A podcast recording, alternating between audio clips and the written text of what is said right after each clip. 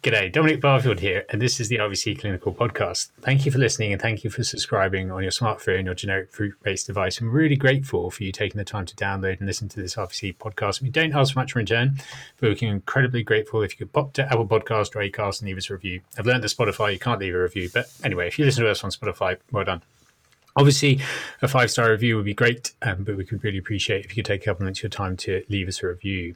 So, joining Brian and myself um, in our remote studio, we're going to talk to Dr. Sian Frosini, who is one of our lecturers here, or our only lecturer here in at the RVC in veterinary clinical microbiology. So, thank you, Sian, for, for joining us. Thanks, Dom.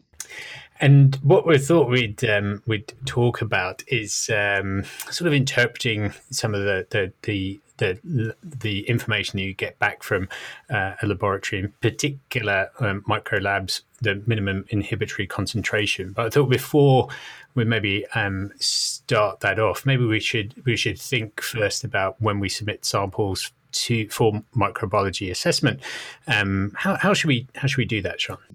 Yeah, so I think that um, probably in terms of sample prep, actually bacteriology is relatively simple. Um, bacteria need a transport media um, to be contained in. So you'll often see swabs with either a clear or a dark liquid or sort of semi liquid media that you put the swab into. And that transport media is basically protecting those bacteria from desiccation. So it's stopping them drying out. And different species of bacteria are more or less inclined to dry out. So it basically just protects our sample that whatever's growing in there is likely to still be in there when we get it to the lab. The only difference between the different colors of media you see is that the black is actually charcoal, and charcoal supports the um, protection a bit better time wise. So you can probably get up to 72 hours of good viability from a swab stored in a charcoal media than you can in, say, a liquid Amies without charcoal. It's clear. But realistically, for most people who are submitting swabs and they're being processed the next day, either transport media is fine. The key thing is you just don't want a dry swab that's being submitted for bacteriology. Um, yeah, go on. Oh, I was just going to ask. So, if it's something like urine or, or fluid, say say mm. from um, pus, is there is there and do, should you swab those as as well? No. So if you've got a fluid, then that fluid's actually protecting those bacteria in itself. Um, so if you're submitting in a fluid something like a urine sample, then that is there and it's great and it's acting as that stopping drying out of the bacteria. The only thing I'd say is things like urine samples, certainly in our lab, are often submitted for urinalysis and a culture. There wants to be plenty of samples to do both of those things, and sometimes it might be easier for that sample to be split into two pots. Um, if you're doing that in the clinic, you know it's been done aseptically. You know you haven't introduced any potential other bacteria in there in its handling. When it comes to the lab, obviously they do try to split things aseptically, but it's not always the best environment because our labs obviously have bacteria and things in them. So a nice two samples, one for urinalysis and one for culture, is actually really handy to have because it means straight away we could just take one to the bacteriology lab and we know that the only people handling it are the people who are microbiologically trained. And maybe when we're talking about submission of samples as, as well, so how about if, if someone wants to submit a, a tissue sample, what's that the best way to submit that for culture? Yeah, so tissue samples are a tricky one for us in the lab. Um, some labs have really good dedicated tissue handling um, sort of setups. We don't in our own internal lab, but I mean, in general, again, this principle of protecting the bacteria in the sample is there within tissue. Um, in the lab, however, what we want to do is we want to try and macerate it, so break it down a bit um, to try and release those bacteria potentially. And we'd normally then put a tissue sample into broth, so into a liquid medium, We'd grow that overnight and then we'd use that broth to put in onto our agar plates to then culture whatever bacteria we've got. So the one thing to keep in mind, I guess, with the tissue sample is that there's going to be a generally a day's delay because we need to grow it into some broth and then take that out and put it onto a plate to be able to look at what the bacteria look like. So we're going to have that little bit more delay. Um, obviously, in our own internal lab, it's a bit easier. If people talk to me, I can supply that broth so the tissue can go straight into it, so there's less delay. Um, but yeah, I mean, in general, all of these other sample types actually protect the bacteria quite well because that's what they're doing in the body. They're protecting the bacteria and keeping them sort of in a site that they want to grow.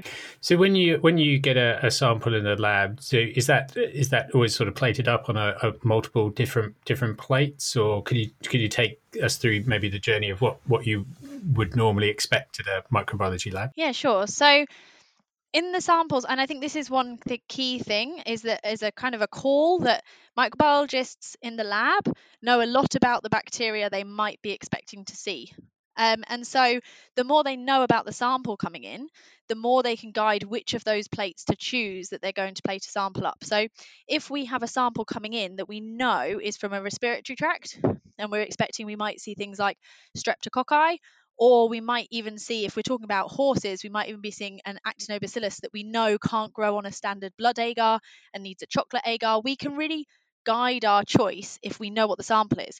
But if the sample that we've got in is just a fluid and it says fluid, we have no idea what we might even be thinking of growing. So the lab will decide what plates to plate something on based on what the type of sample is. So the more information we have about where the samples come from, any previous culture results, any antimicrobials that the animal's been on, anything like that helps us to guide that choice. But yeah, in general, the lab will choose plates. They'll always have a what we call non-selective enriched agar, so normally blood agar, because almost everything will grow on, grow on blood agar. The problem with that is because everything will grow, you can get a bit of a higgledy-piggledy mess if you have lots of pathogens. So we might then say use a MacConkey agar because that will grow our Enterobacteriaceae really well, or we might use a specific staph strep agar. Um, so they will choose those plates according to what sample has come in. Um, in general, we'll assess growth overnight, so 24-hour growth. Um, incubation is normally 37 degrees. Things like fungal cultures will be incubated at different temperatures. We might have something like an anaerobic culture set up. So most samples will also get anaerobic culture. So they're kept in sort of anaerobe jars. Um, and they have a metronidazole disc to show that we've got an anaerobe because metronidazole would only act against anaerobes. Um, and then the next day, the plate's taken out and they look at literally what's what do the colonies look like. And for a lot of microbiology technicians, they can make some estimated guesses based on the type of sample and what the colonies look like as to what they think that likely species is going to be. Is it a streptococcus? Is it an E. coli? That kind of thing is quite easy to look at if you're used to looking at plates in the lab. And when you're looking at these plates in the lab, Sian, do you do you look for so, so this sometimes might be contaminants and is part of the skill to recognize that those are just contaminants and is that from the amount of growth you get on a plate? Yeah, so generally speaking, yes. A contaminant is is tricky. It depends on what the sample is. If you send me a blood culture I shouldn't be reporting back that there's any contaminants. So there are going to be some samples where we will say whatever growth we get is significant. Whether it's a little bit of growth or a lot of growth, it's significant. If, say, instead you're sending me um, a swab of the upper respiratory tract or of the skin, then we have to start thinking about how much growth there is. So, is it a really small amount of growth? And especially when you get samples that are really mixed, so you've got five or six different colonies growing. They're only growing on the initial part that you've inoculated the plate. That's likely to be contaminants, but it's also what those species are. So, what we know about infectious disease is actually most infectious disease is caused by the bacteria that are normally residing on or in the body. So, realistically, a contaminant that is normally you know something that's normally commensal on the skin can also be causing disease. So it's a little bit of a fine line. And i actually don't i don't like reports where you just get there are contaminants. But a good report will say we've got these species likely to be contaminants because then as a clinician you can decide okay yes it's likely to be a contaminant but i'm looking at the dog. It's really clinically unwell. I think it's got a bacterial infection. I'm going to go with that's not actually a contaminant. So it it's kind of us giving back to you if we tell you what we're considering as contaminants, as well as you giving to us in terms of the information of what the sample is so we know what we're expecting. And, and, when you're actually working out what that bacteria is, are there different ways that you do that now compared to um, compared to previously? And at that point, do you do you investigate what that bacteria is, or do you plate it again, kind of with diffusion, or, or looking at, um, uh, at what sensitivities or resistance that bacteria has? Yeah, so identification of bacteria has moved on a lot in the relatively recent past. In the last sort of five years or so, a really new technology that's called MALDI-TOF that's looking at mass spectrometry has come in to look at almost a bacterial fingerprint. And it's a much more accurate way of distinguishing between some of our species that are actually quite similar on a plate and in the kind of traditional tests. But it really depends on the lab. So the MALDI-TOF is what we call gold standard. Um, it basically works by breaking down that bacterial cell into lots of different sized pieces that have different weights and different charges when they're run through an electric field. They're separated out and it produces these kind of peaks on a graph. And the very fancy automatic software matches those peaks, looks for the fingerprint, and says, yes, it's a actinobacillus, yes, it's an E. coli, and it gives you a specific species for most things. Now, it's developed for human medicine, so there are some veterinary species that it's not so great at identifying, but overall, it works pretty well. However, costs in the region of a quarter of a million pounds. Um, so it's not something that every lab has access to. Um, traditionally, phenotypic tests are still really useful and really good. And certainly, my kind of judge of um, microbiology technicians is the ability to have an estimated guess based on benchtop testing what a species will be. Because I think of something like a MALDI-TOF like a computer. Uh, if you don't know what you're putting in in the first place, you don't have an idea, you can't tell if the answer it's spitting out is any good. You kind of need a ballpark of knowing. So on the benchtop tests, you know, things that might take you back to uni, remembering about gram staining, catalase testing, coagulase testing, indole, all of these things build up a picture of what we call the phenotype. So the phenotype is the way the bacteria act, like we talk about phenotype in genetics for animals. Um, and so yeah, phenotyping is still really a mainstay of a lot of bacteriology now, and a lot of reports will be based on a phenotype. And I don't think that there's necessarily anything wrong with that at all. I think phenotyping is really useful. It's just when you get these odd species that maybe there's not great tests to distinguish them, or where you have two species that can act very similar, the MALDI-TOF gives that more accurate distinguishment be- between them. But yeah, so when we've grown bacteria overnight, to decide what we're going to do with them in terms of susceptibility testing, we do need an educated guess of what species of bacteria it is. Because we know that there are some drugs that we're not going to susceptibility test a gram positive bacterium against or a gram negative bacterium against because they just don't work. And so to make the decision of which discs to put up, or if you're doing MICs, which plate to use in your machine, you need to have a rough idea of what the species is, but you don't necessarily have to be 100% certain. So, most microbiologists will be able to pick out the common um, categories of bacteria. And actually, if they can't, a gram stain, which is the first kind of big distinguisher, can be done really simply and quickly in the lab. So they can then plate out their susceptibility as well as doing whatever their confirmatory tests for species are at the same time. So, sort of day two, then, so we've got one day to grow overnight. Day two, we should have our susceptibility test to read, and we should have either our phenotype to read, because most of those tests take overnight, or if we've got a MALDI-TOF, that might have been done the day before because it only takes in the region of about an hour to get a species. And so often when things are reported, Sian, so then have, I suppose, the, the number of different um, uh, bacteria that, that, that, have been grown that think are um, are relevant to the, to the clinical sample that's submitted, and also um, have some um, um, um antibiotics and the different sort of resistance profiles sort of for them. So, so and it used to be kind of binary, right? So they would either be sensitive or resistance, or sometimes m- might have say intermediate sensitivity. But yeah. but now um, we're getting a lot more information, and we're getting um, to um, more of a, a MIC. So maybe could you could you maybe explain how that has occurred? Um, so why, why we're getting different um, different reports now. Definitely. So MICs, so MIC stands for minimum inhibitory concentration, and that's not a new concept. MICs have been around for years and years and years. You can see research papers looking at MICs. What's new, and the reason why it's coming into our lab reports, is that we now have automated systems to do it.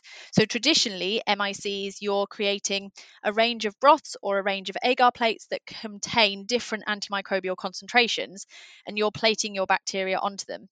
And you can imagine that making a whole pile of 20 different concentrations of agar plate or 20 different broths of different concentrations of antimicrobial that takes time it takes space it takes money and so it's not something that a diagnostic lab can be doing daily.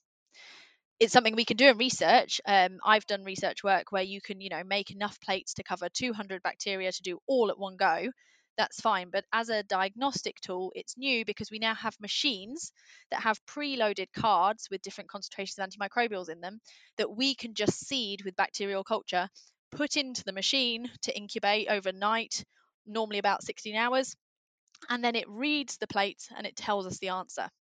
So MIC as a concept is not new, but as a concept of a result I can give to a clinician, it's new.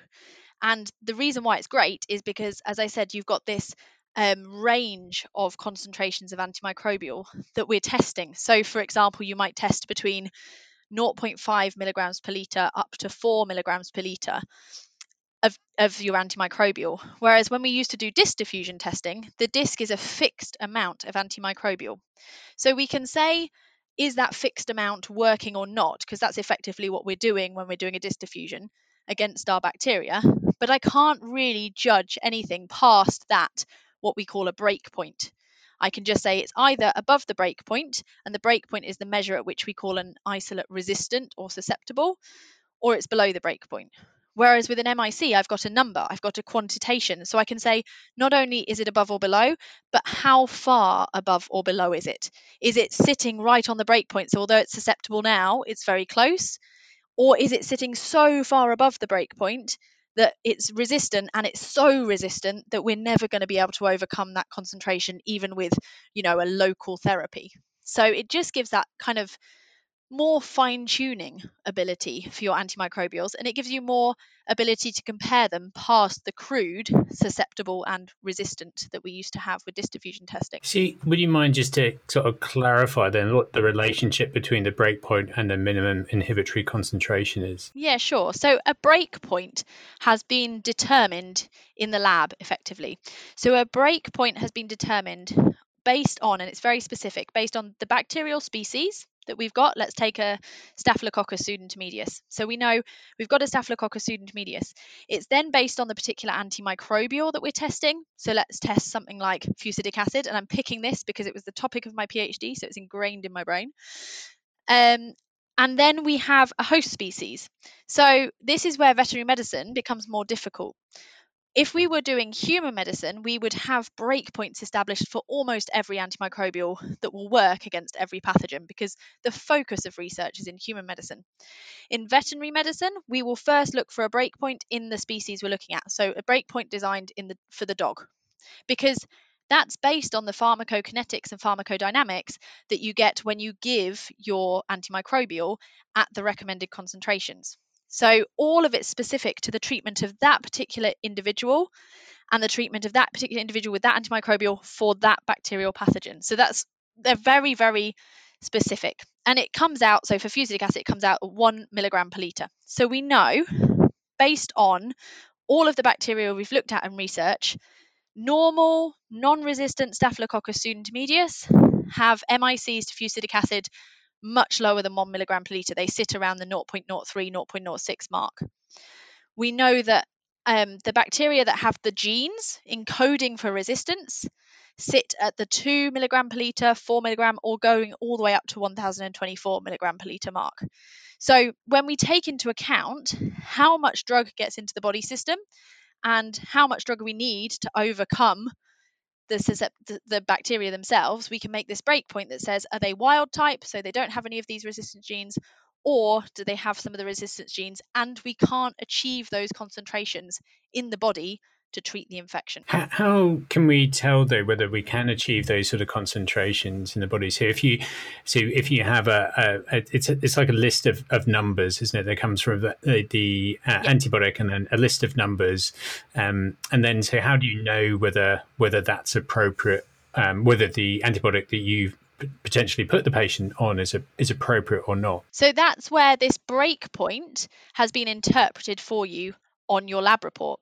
So the breakpoints are determined by um, mainly we use either EUCAST, which is European group, or CLSI, which is American group, that have determined these breakpoints, and they've got all of the pharmacological studies, they've got all the microbiological studies to say one milligram per liter is the concentration we need to kill it. So when we then look at our lab report, you'll see that you've got the actual MIC reported, so the number that was established. Let's say for our staph of interest, it was 0.5 milligrams per litre.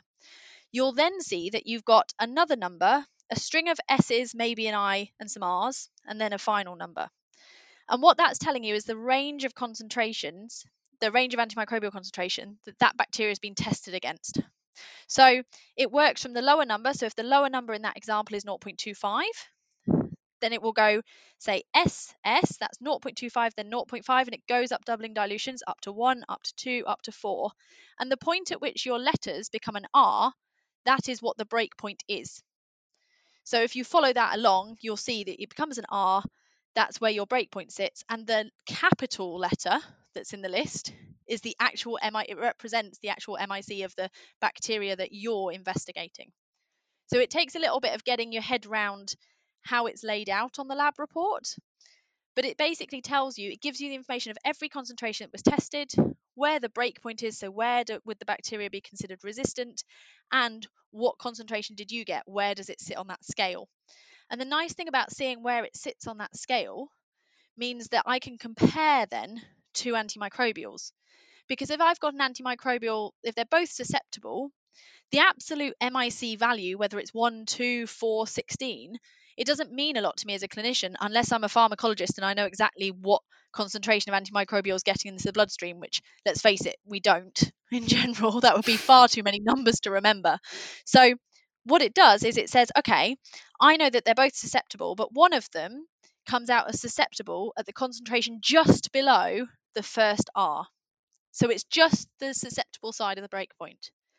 If I look at the other antimicrobial, and there's actually three S's, so we've got R result, three more S's, and then an R.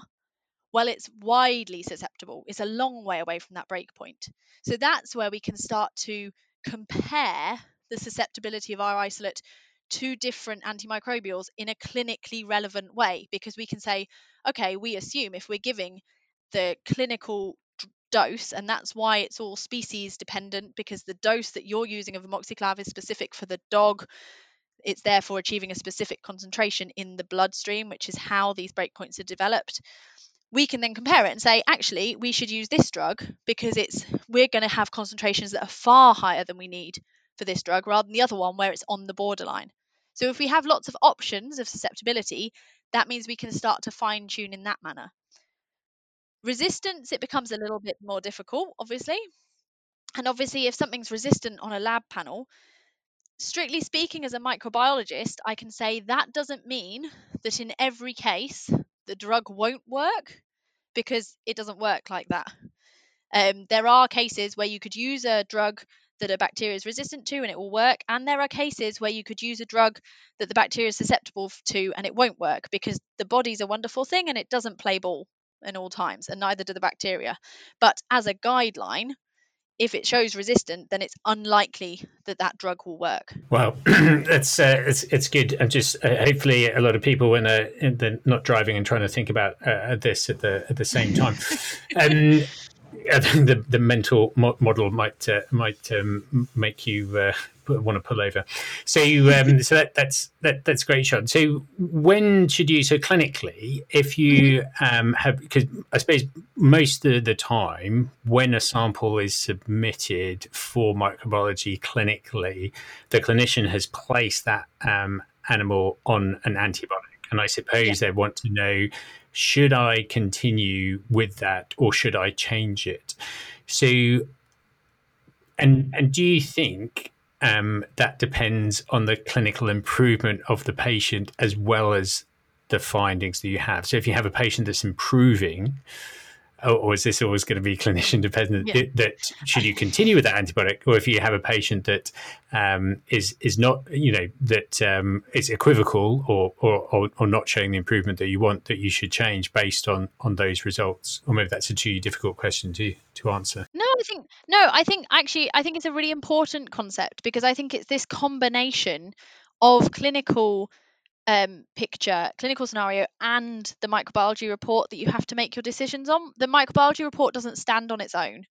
You know, even if I tell you that you've got an amoxiclav resistant E. coli in the urine, if you're giving amoxiclav and you have been for the three days before you get your microbiology report back, and the dog's improved, then let's say your report comes back and the only options are what we would consider higher tier antimicrobials, then I would say, no, you don't have a reason to change those just because of the microbiology report. If your treatment's working, it's working. Obviously, if it's not working, then you will want to be changing it to something and you can use your microbiology report to guide where you might change it. The flip side as well is let's say whatever you've used empirically, you've reached for something that is very broad spectrum. It's maybe considered a higher tier, but you've done it because of the clinical severity of the case or you've done it because it's particularly difficult infection to treat if your microbiology report comes back and suggests that there's actually something that's a lower tier, so it's something we would consider as a um, better antimicrobial to potentially use from a public health aspect, then definitely you should be considered de escalating. So even if the dog's doing well on your, let's say, fluoroquinolone that was used empirically, if you've got a lower tier option on your report that shows that it should work based on susceptibility, then definitely de escalation is a really important concept and should always be considered. Flip side as well, if you've treated with antimicrobials clinically the dog's better, then just because your microbiology report says it shouldn't have worked or whatever, you should still consider can we stop antimicrobials at this point? Just because you've got the microbiology report and it maybe looks a bit scary doesn't mean you shouldn't consider that actually clinically the animal's not showing any signs of infection anymore we can start to consider finishing our antimicrobial course. And certainly in human medicine, they are really reaching towards shorter and shorter courses for a lot of the sort of um, common infections you see in practice, your things like your UTIs, they're they're really trying to use shorter courses of antimicrobials, and so I think that there is um, a point to be made that the microbiology has to come in conjunction with that clinical picture, which is obviously not what you want to hear from me because you want me to tell you to, you know, read the report, tick the box, and it tells you exactly what to do. But it it's just not that clear cut. Yeah, but that that's that's good in itself. Could, could I could I ask um, uh, as as well? So when you're, I, I suppose that um, if you're getting uh, thinking about sort of changing your your antibiotic based on the MICs that you have because because one of them is um, a bit questionable. Now, some of the antibiotics that we that we use have a have a range of um, either doses or even frequency that you can you can give. So when when they're working out um, the, um, the the the breakpoints for certain um, bacteria, is it is there a, is there the lowest um, concentration of antibiotic that is used, or or is it um, uh, or is it the, the, the mid sample to get to that sort of therapeutic level, or is it individually based? So so it's it's I'm I'm looking at it completely wrong. It's definitely I think it is definitely um, dependent on the antimicrobial, and it's dependent on the studies that went into defining that uh, breakpoint and what concentration of drug they chose to treat with. So it's that's a bit of a difficult um, and slightly controversial topic as well because there are cases where now in research we're thinking, hmm, do we actually achieve higher concentrations? Because if we push the dose higher, because we know that we can, because we've done more studies to show we can use higher doses of things like our penicillins, and then we know that they're excreted into the urine, does that mean that if we've got, say, a multi drug resistant staphylococcal urine infection, actually we can overcome what we would traditionally consider the break point and we could still treat that infection with something that says says resistant on the lab report but can we actually treat it but that is definitely a research direction currently rather than something we can use um, straight away based on our micro reports, but it's all about where the research is going. So the more research that's done on guiding different doses, so high doses or more regular doses, or in things like urinary tract infections where we know we get a potentiation of antimicrobials in the urine, um, that can guide to have specific breakpoints. So in the lab, some of our breakpoints, we have one breakpoint that says for IV administration and one breakpoint that says for oral administration. And that's because we know that because of absorption, we actually get different concentrations in the blood. And so, uh, from the lab perspective, if I'm looking at my um, lab reporting, I actually need to choose which one I might base my report on. And I might therefore have to talk to the clinician. And that's something I get to do here because I'm on site and I can talk to the to our hospital and I can liaise between the hospital and the lab to say, what are you considering for this treatment? And that's generally with the kind of slightly weird and wonderful treatments, um, especially ones where we're extrapolating from, say, human medicine. So we don't actually know a breakpoint in a dog, but we maybe want to use an antimicrobial that's not currently licensed for dogs, but we're maybe turning to it for a multi drug resistant infection. And so that kind of tailoring from that point of view is something that really warrants discussion with clinical microbiologists where possible. And certainly that's where breakpoints will change over time as we have more information. And certainly in the case of things like urinary tract infections, we might even have a specific breakpoint for E. coli in the urine because we know that for that drug, we can actually get a higher concentration in the urine and therefore our breakpoint will change. So there are some things in the lab that will be automatically done for you because we know we had a urine sample, so I can use the urine breakpoint. But if you give me a urine sample and you don't tell me that you think the animal's got a pyelonephritis, then I'm going to think that you might be treating a urinary tract infection which will get urine concentrations of antimicrobial where it's concentrated, but actually you might need to be basing it on tissue concentrations. So that comes back to that dialogue between the lab and the clinician that actually the more information you can give to the lab, sometimes the more information they can give you back. That's great.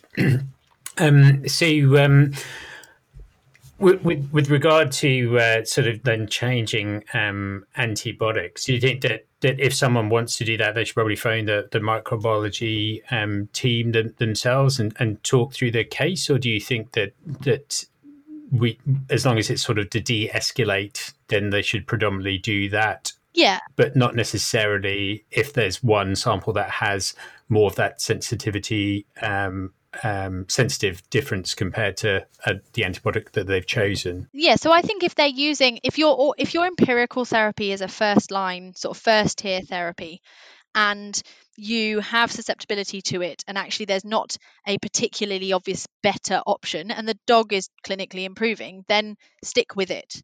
Um, I think if there's an opportunity to de-escalate and you can identify that on the report, go for it. Even just asking another vet's opinion of saying, I'm thinking I might actually be able to switch to this. What do you think? Two heads are better than one. It's nice to talk it through. I would say some labs have the setup to have that clinical discussion and some don't. So some labs you'll get through to somebody who has who is a qualified vet or somewhere like here obviously I'm here to talk to the clinicians some labs won't have that setup and so you will be talking to someone who knows the microbiology very well but they don't know the ins and outs of the clinical cases so well. So it really depends on who you're talking to as such but that's the same with a lot of our you know questions over clinical cases. It's choosing who to talk to. But definitely i think if you if you are thinking of de-escalating but you're not quite sure, just talk it through with another practitioner. Does it make sense to them that you can de escalate that case? Because generally, if you can explain why the de escalation it looks like it's possible, it probably is. Um, again, then, if you're looking at you need to escalate antimicrobial choice and you need to go to a third tier, then it all depends as well on any infection control protocols or anything you have in practice that are protecting the use of certain antimicrobials. Um, and again, it kind of works for me a bit like de escalation. If you talk to somebody and you say, look, oh, I think I'm going to have to turn to something that's a bit more of a hard hitter. Do you think I'm right? even if it's just one or two cases you do that you get a feel for are you on the same page are you thinking the same thing? Um, and generally if both of you look at the micro report and say actually yes it does look like we need to use that then you're probably going down the right line. And so i think for me i think collaboration on these kind of more tricky microbiology reports is really useful. Um, but I would say if you if it looks to you like you can de-escalate and you can think of a good reason for it, go for it because de-escalation is always a good plan from a from a resistance development point of view. And going on for that resistance to um, uh, side of it, I mean, I suppose that that resistance has definitely increased from my limited understanding in the in the veterinary field, and so I suppose there's never more time to be um, uh, to think more about the antibiotics that we that we choose.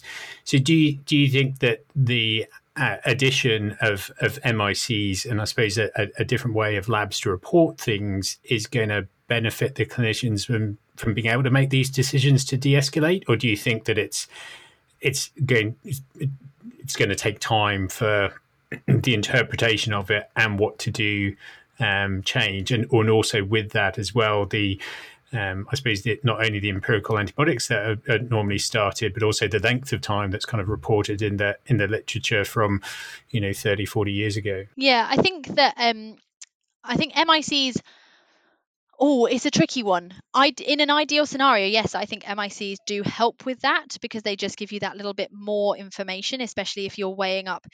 They, they kind of tell you with a little bit more certainty about your lower tiers, and so they might really make you think, oh yeah, look, that's really susceptible. Maybe I can go with clindamycin in this case. The one thing, my kind of the reason why I hesitate is because it does seem suddenly so much more complicated on a report suddenly where you were used to just getting a list of antimicrobials and almost a yes no list the onus is put back on you as a clinician to make your decisions which i think is lovely and i think as a clinician it's great to have more information to make decisions but it can look really overwhelming. And that's where um, taking a little bit of time to make sure that you do understand the structure of a report where i was talking about those kind of the two numbers that tell you the range that was tested and the letters that if you can get your head around how your reports and if you're sending to the same lab all the time they'll look pretty much the same. If you can get your head around that that will help when you then get the tricky case that you actually do need to think about changing your antimicrobial um, because realistically in first opinion practice although mod- although resistance is increasing, it's still something that we will see in referral a lot more often than we see in first opinion practice. So it's not every sample is going to have this issue. Not every bacteria is going to come back as resistant lots of things, and you have to make really tricky decisions. And a lot of your cases will be put on empirical therapy that is a first line therapy and will probably come back as one of the best options anyway on the report. Um, but if you have taken the time to understand how the report's laid out, then when you do get that really tricky one, you won't be first of all trying to work out what does the report actually tell me because I always before I've just looked at the S's and the R's and ignored the rest of it. So yeah, I think I think long term, once everybody's got their head around what it means, it will really help because it does give us that ability to really fine tune our decisions. But um, short term, if people are getting sent lab reports that they don't really understand, that doesn't really help because actually it's going to make you less likely to want to read that lab report. You're just going to scan through for the antimicrobial the animal's on, check it's susceptible, and ignore the rest because you think, well, I don't really understand. So as long as I'm pretty sure what I'm using works, I'll ignore everything else. And so that's that's where I think it slightly falls down. So chatting to people more about what MICs are and how to interpret them in my opinion, can only help. Hopefully, that's, that's really good. And and with the lab as well. So can you um, have a look at? I suppose it depends on what sample, where you are getting sent samples from. But can you see whether a pathogen sort of might change over time to bit, get closer to that that break point or whether and, and is is that used internally by labs um, i can probably only speak for our lab in that really and sort of other academic research linked diagnostic labs. Um, yes, we certainly are using that. We're looking at our local resistance patterns, and I think it's really useful to look at your local resistance patterns and what drugs, you know, you have a range of first tier antimicrobials, but geographically, some areas you're going to see one of those first tiers is better than the others. So, seeing your different lab reports will give you an idea of actually, in general, most of my staphylococci come back as more susceptible to clindamycin, and so that's a good first line for me to use in my practice. Um, there are national reports in some countries as well where they report overall susceptibility. From their um, samples, and they certainly look at the resistant bacteria and how the profile of the resistant bacteria is changing over time. We don't have that in the UK at the moment, but sort of Scandinavian countries are really far ahead in that kind of thing, and they're monitoring this development of resistance. I guess if you're thinking on a on an individual case basis, it's really useful to just keep an eye. Obviously, there are loads of discussions to have about the clinical management if you're getting recurrent infections, because we know that there's probably something else going on that's predisposing to those recurrent infections.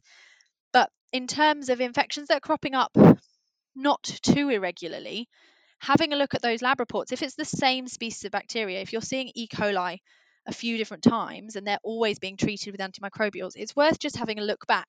Does this one I'm seeing now look the same as the one I was seeing six months ago or a year ago? Does it look like the susceptibility pattern has changed? Because actually, when we use antimicrobials, we might increase the burden of resistance within the normal microbiota of that animal. And so we might see this slow change in the cultures that we're getting back from this animal towards resistance. So we might be able to say, we want to try and investigate further before just turning to antimicrobials. And certainly, I think a, a big mainstay is this idea of dealing with what is going on underlying recurrent infections, whether they're once a month, once every two months, or once every six months. If we're getting the same infections with the same causative agent, that's not normal. Hopefully, we can delve a little bit deeper and find out if there's something going on that's predisposing to those infections.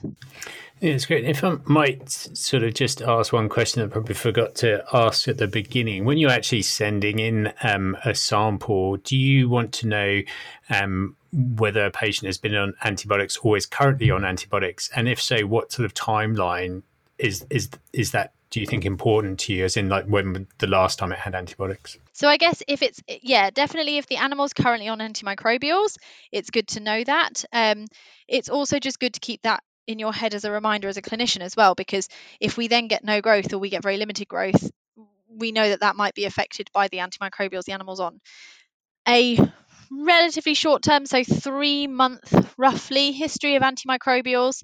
It's really difficult. Literature does show that um, antimicrobials can have a really long term effect on the microbiota, but I would say that three months is quite a good timeline for us to possibly be seeing changes that won't have been outcompeted yet. So, knowing that this animal has had no antimicrobials in the last three months versus has had four courses of antimicrobials in the last three months just puts into the lab's head straight away and also cements in your head as you're writing the report there might be a risk that we have a resistant pathogen. And the reason why that's really good for the lab is because it means we can be prepared to say, okay, whatever we grow, we know we want to get susceptibility testing done as soon as possible. We know that for that gram negative, we might want to be screening for something like an ESBL or a carbapenemase producer straight away in a way that we wouldn't necessarily want to do if it's the first cause first case of infection for 5 years. So I think it does just give that kind of heads up that there might be something weird and wonderful going on. Um, and something multi-drug resistant. In the same vein, if it's an animal that has had a multi-drug resistant pathogen isolated in previously, then it's probably worth notifying the lab of that if you know, okay, we know this has previously had a multi-drug resistant staph and an MRSP, let the lab know because they might specifically put up a plate that will grow MRSP from the from straight off directly from the sample. And so we could then tell you the next day, yeah, it grew on the plate that only grows multi drug resistant staphs. It doesn't grow non multi drug resistant staphs. We can't tell you this exact species quite yet, but we can give you a very good indication that what you're looking at is a multi drug resistant pathogen. If we know we're looking for that, and there's a strong possibility it might be growing, we can tailor how we plate the sample to those particular cases. And can I ask on a, on a separate note, uh, with um, with talking about multi drug resistant um, bacteria that are isolated, uh, is there a, a, a, a requirement uh, in the UK? Because people listen, maybe in other countries as well, but is there a requirement uh, that you know of in um, for reporting those multi drug resistant bugs? Or no. It... I'd probably be quite um, unpopular to say my opinion is we should I would really like to know, but no, at the moment there is no reporting requirement. Um, IDEXX have quite a good um, little map you can look at of overall of submissions they've had across the across the UK. You can see kind of the rates of resistance to certain um, antimicrobials in certain species. So that's quite a nice way if you don't know from your own lab or from your own practice. Is a quite nice way of seeing as a ballpark um, how many multi-drug resistant bacteria are being seen. Uh, as I said, so labs like ours, we can pull out that data and we can analyze that data for our own submissions. But so at the moment, there is no national reporting here, like there is in, say, in Scandinavia, um, MRSP. They had to report if they had MRSP, and there is a national report every year that tells you how much MRSP has been seen in clinical submissions. But in the UK, the only information we have on that is research generated. Fair enough. Fair enough. So maybe something will change um, uh, in the future. Sian, Sian, have we? Uh, do you think we've missed anything particularly about um, this topic? Um, the only thing I would add is um, there are just a few antimicrobials that you'll see on lab reports that we still might interpret based on these breakpoints, but they're drugs that we maybe only use topically. So the best example for me is fusidic acid. I started off life as a pretend dermatologist um, in my research, and so these are we still might get fusidic acid on our lab report and it will have an interpretation it'll be down as resistant or susceptible for most lab reports it's still done with disc diffusion testing rather than MICs um, but there's very limited to what that means for topical therapy. So when we're thinking of superficial skin infections, we're thinking about um, eye eye infections, things like eye ulcers. What does that mean? Because actually, when we're adding the drug directly to the site of infection, we're not giving an oral antimicrobial that has to get into the bloodstream and then has to get to the site of infection. If I'm treating superficial pyoderma with um, fusidic acid, I'm putting it straight onto the site of infection. So I'm putting a much higher concentration than is ever tested with these breakpoints. So there is no breakpoint, there is no interpretation for topical therapy. Um, and so, kind of, it's my passion because it was my research focus originally, but it's really kept you've got to be really careful interpreting those results. So, where it's an antimicrobial that you're not thinking of using in that conventional parenteral manner, is not orally administered, be very wary about how you interpret that MIC result or that disc diffusion result regarding how you're going to use the antimicrobial. So, you might be adding a lot more than the interpretation is based on. It's good, good advice. Good advice. Um, so um, I think probably we'll, we'll, wrap it up there. Then, uh, thank you so much, uh, Sian, for your time today, and um, um, and um, yeah, I'm, I'm, sure we'll be grateful for you to to come back uh, and have a remote or even maybe physical conversation one one one time one in the day. future, one day. Um, Thanks, Dom. It's great to talk to you. Thank you. So, and thank you for, for listening. So, don't forget to hit the subscribe button on your generic fruit based device, and that way you don't even have to worry about missing a podcast. Don't forget to leave us a review, five star review on Apple Podcasts would be great. And don't forget to tell your friends, vet friends, or any others. We, we, we, we welcome anybody. Um, so, we'll place some show notes on the RVC pages. If you just type in RVC Clinical Podcast into your search engine of choice, it should be top of the tree. If you have any comments or suggestions for this podcast, please get in touch. You can either email dbarfield at rvc.ac.uk or tweet at Dom Barfield. Until next time, bye bye.